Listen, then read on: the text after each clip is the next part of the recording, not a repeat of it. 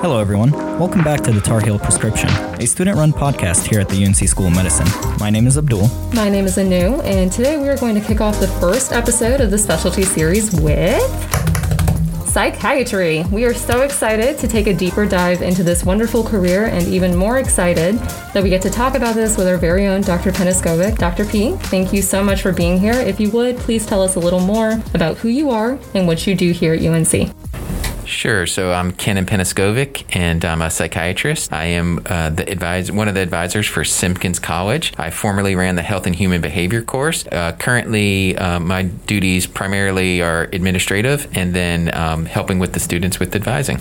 As you all just heard, it is a Simpkins party here with me, Anu, and Dr. P, and we love to see it. As medical students and peer support advocates for Simpkins, we have a lot of love and appreciation for everything Dr. P does to support us. So thank you once again. Right now, we and our fellow MS2s are halfway through the HBHD block, so it's the perfect time to unpack psychiatry as a specialty. Before we get there, though, a little tangent on the note of HBHD. Anu? Personally, I was pretty bummed to see that HBHD was limited to just two weeks, partly because I'm potentially interested in psychiatry as a specialty, but mostly because I think mental health and illness is just as important as physical health and illness and should be talked about more. What are your thoughts on this, Dr. P? You know, psychiatry does what they are assigned, and we were assigned two weeks. Uh, we would be thrilled to expand, and I am very hopeful and optimistic in the future curriculum that we will have a larger footprint. I think that psychiatry, as you said, is incredibly helpful, and we've seen an epidemic in terms of the mental health toll that the pandemic has played. And so we are hopeful that we will have expanded time, and I understand your disappointment that it's only two weeks. In your experience, how has the education around psychiatry evolved from when you were in medical school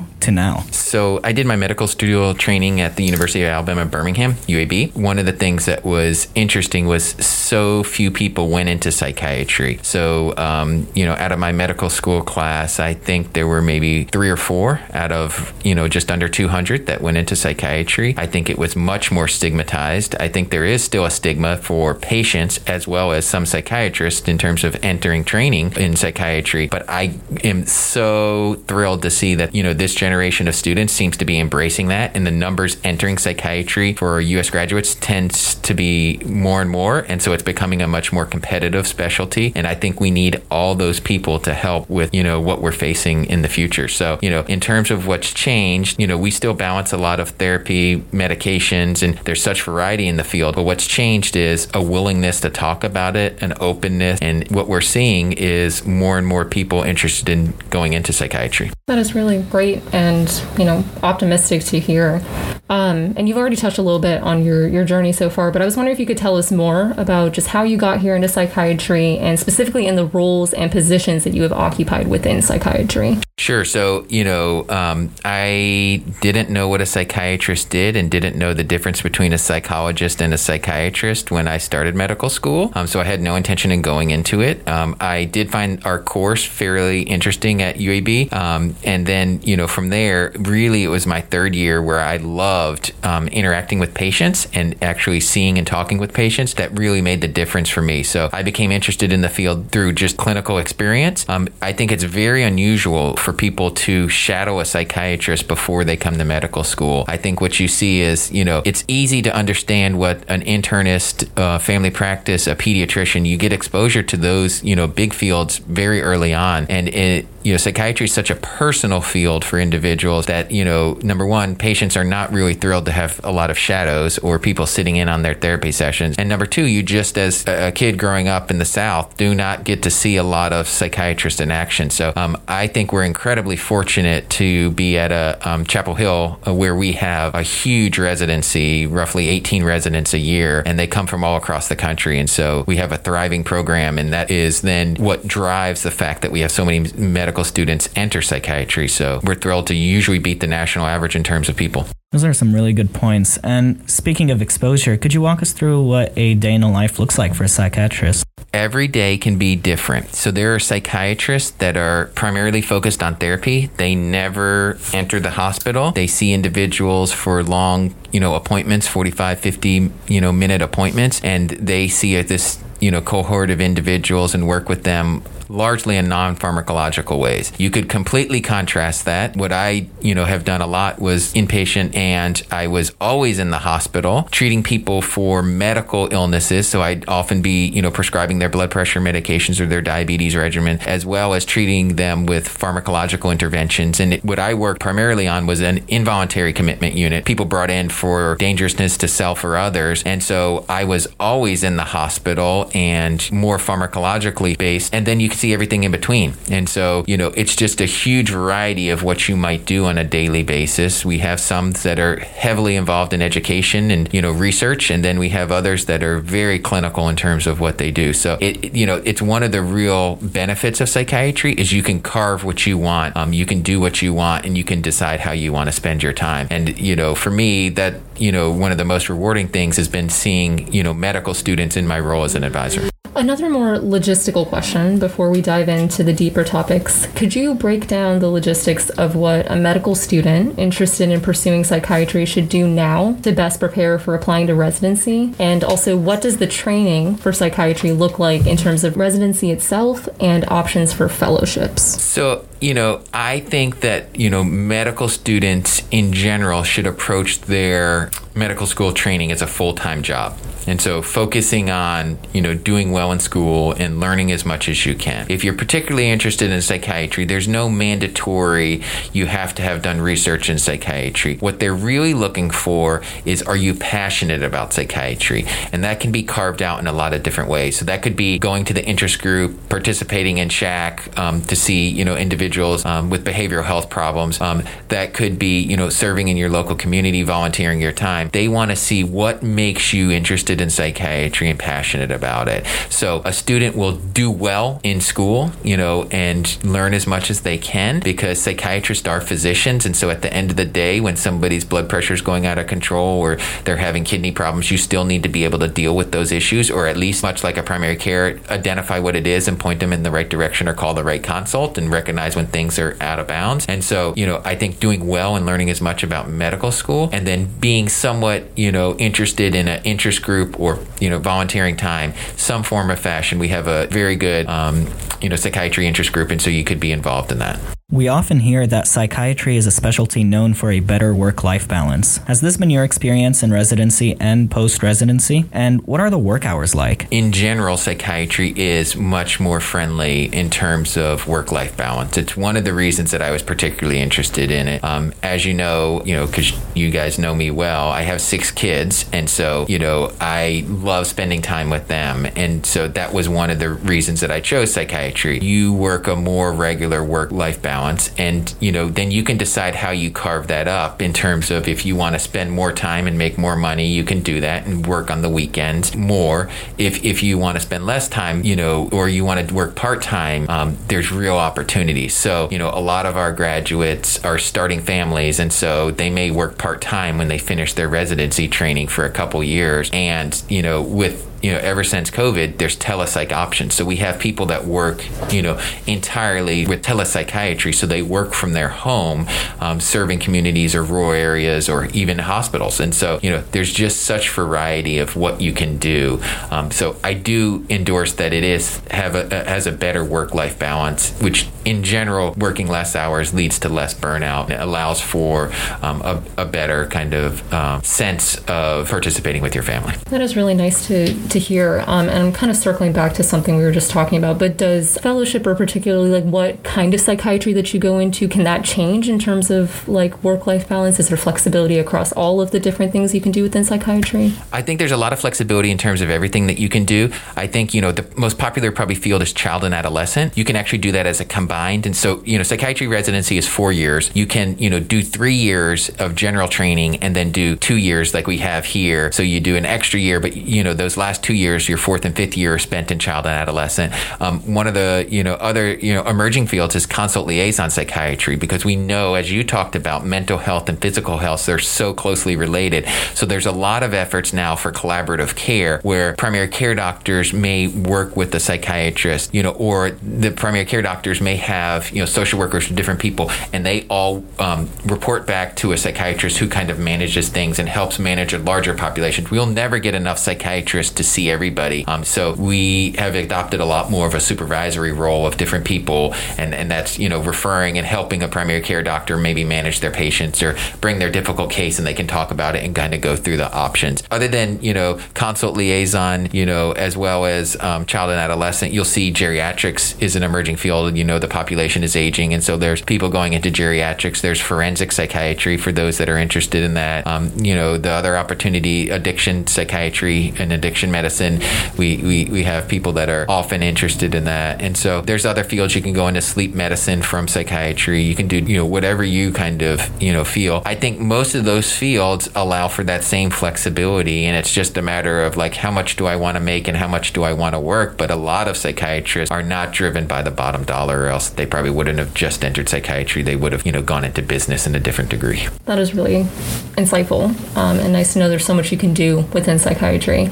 Um, so personally, psychiatry is one of the specialties that I'm strongly considering right now. And when I imagine myself as a potential psychiatrist, though, there are a couple of things that make me a little nervous. So this is a little twofold. Um, but first, like given that psychiatry dabbles in like the mind, emotions, and complex experiences, I worry that I might struggle with bringing work home with me. And secondly, before coming to med school, I naively equated psychiatrists with therapists. And now that I know that therapy is only a small part of what psychiatrists can do, I wonder what the majority of your work as a psychiatrist looks like and what your experience with like the diverse patient population that you see has been. Let me start with the first part of it of bringing your work home and emotionally being impacted. What I would say is I've yet to meet a physician that doesn't bring their work home. So whether it's, you know, the pediatrician that misses a cancer diagnosis, I've seen that.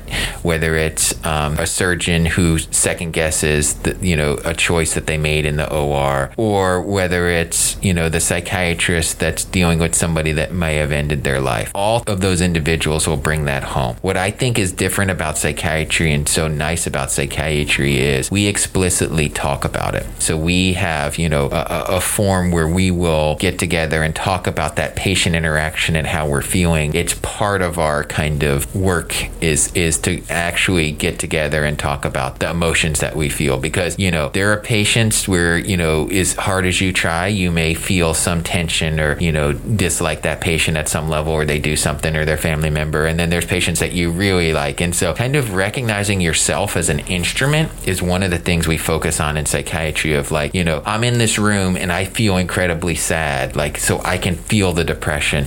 Other times, the person may be emotionally labile and I don't feel that. And so, why is that? What's going on that makes me not feel like connected to this? And we have a you know frank discussion around that. So, I appreciate part one of your question was, do you bring your work home? I absolutely bring my work home, but I also know how to kind of set boundaries for myself. And I actually think that we do a better job than most specialties in terms of dealing with it. Remind me your second part of your question. Absolutely. Um, thank you for addressing the first part. Second, second part was kind of dealing um, with wondering what your experience has been like with the spectrum of patients that you can see, the patient population of psychiatry. Um, I know therapy is only a small part of what you can do with psychiatry, so just wondering what your work kind of within psychiatry looks like outside of therapy and with this patient population. So, you know, if you know me well, I work primarily on three neuroscience, um, or that's where I've spent the lion's share of my work, which is dealing with psychotic disorders, and that's dealing with the population of um, seriously and persistently mentally ill. So uh, these are often are you know overlooked and underserved individuals, and so that has a special meaning for me because you know I wanted to do something where I felt I was giving back and I felt most rewarded, and that's the population where I really uh, felt a calling. In terms of that's the population that I've I've done. However, I also have individuals that I've been seeing for, you know, 10 years that are fellow physicians, doctors, lawyers that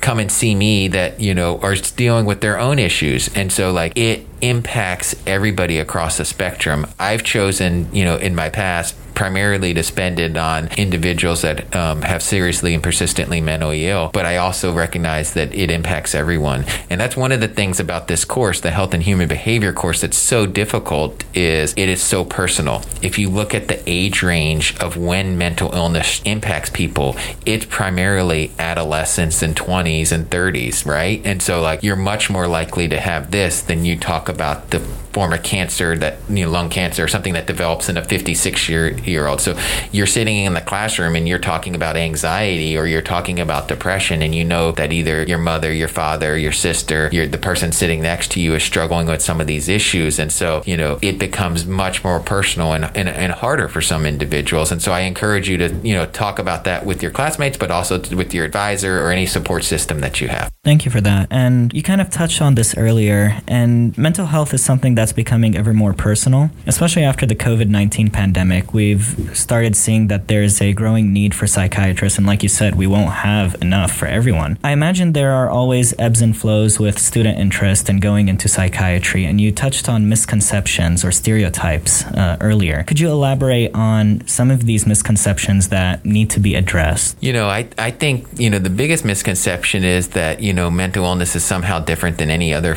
you know, illness, any medical illness, you know, and that like um, patients may be reluctant to engage in treatment you know, I often equate this to, you know, you did not choose this. You know, it's a combination of the genetics and the environmental factors, just like we would talk about cancer or diabetes.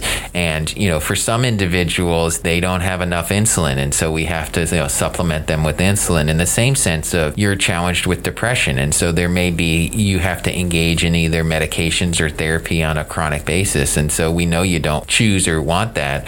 Um, but that's probably the biggest misconception is somehow that that's different than medical illness, and it is not. It's the same thing. It's the same impact and same risk factors, and our treatment outcomes are just as good or better in a lot of cases. And so, you know, you're struggling with that anxiety, and, in you know, you're reluctant to engage in treatment or to seek seek help for it. But you, you would we tell the you know person struggling with high blood pressure, you know, just you know, pray it off or just get through it, keep pushing. We wouldn't say that to those individuals or your cancer or whatever it might be. We would encourage them to get treatment. And so, in the same sense, I would encourage people, if they're struggling with things, to identify it and, and seek out help. And so, counseling and wellness is here, um, our CAPS program. So, we have a lot of resources if you're struggling. Thank you for mentioning that. You've mentioned this kind of throughout our discussion so far, but just to kind of highlight it out there one more time, what keeps you anchored in psychiatry in all the years that you've been doing this? I think the thing that keeps me anchored is seeing individuals and helping individuals. There's no greater thrill than to see somebody that's struggling and to be there for them and then to see them get well and keep well and resume their life. So, you know,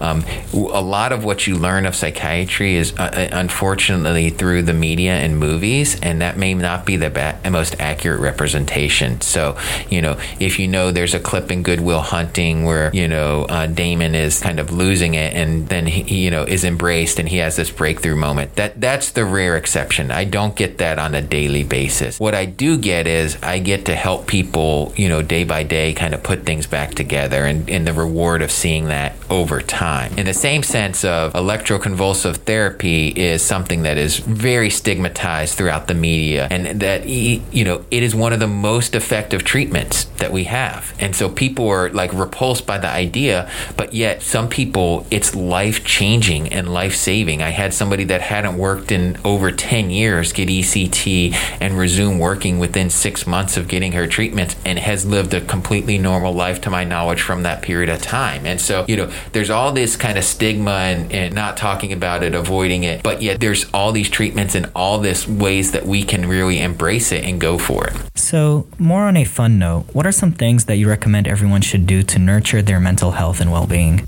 You know, I think um, people are creatures of habit, and so you need to establish a routine. I talk about this with all my students that this is a marathon journey.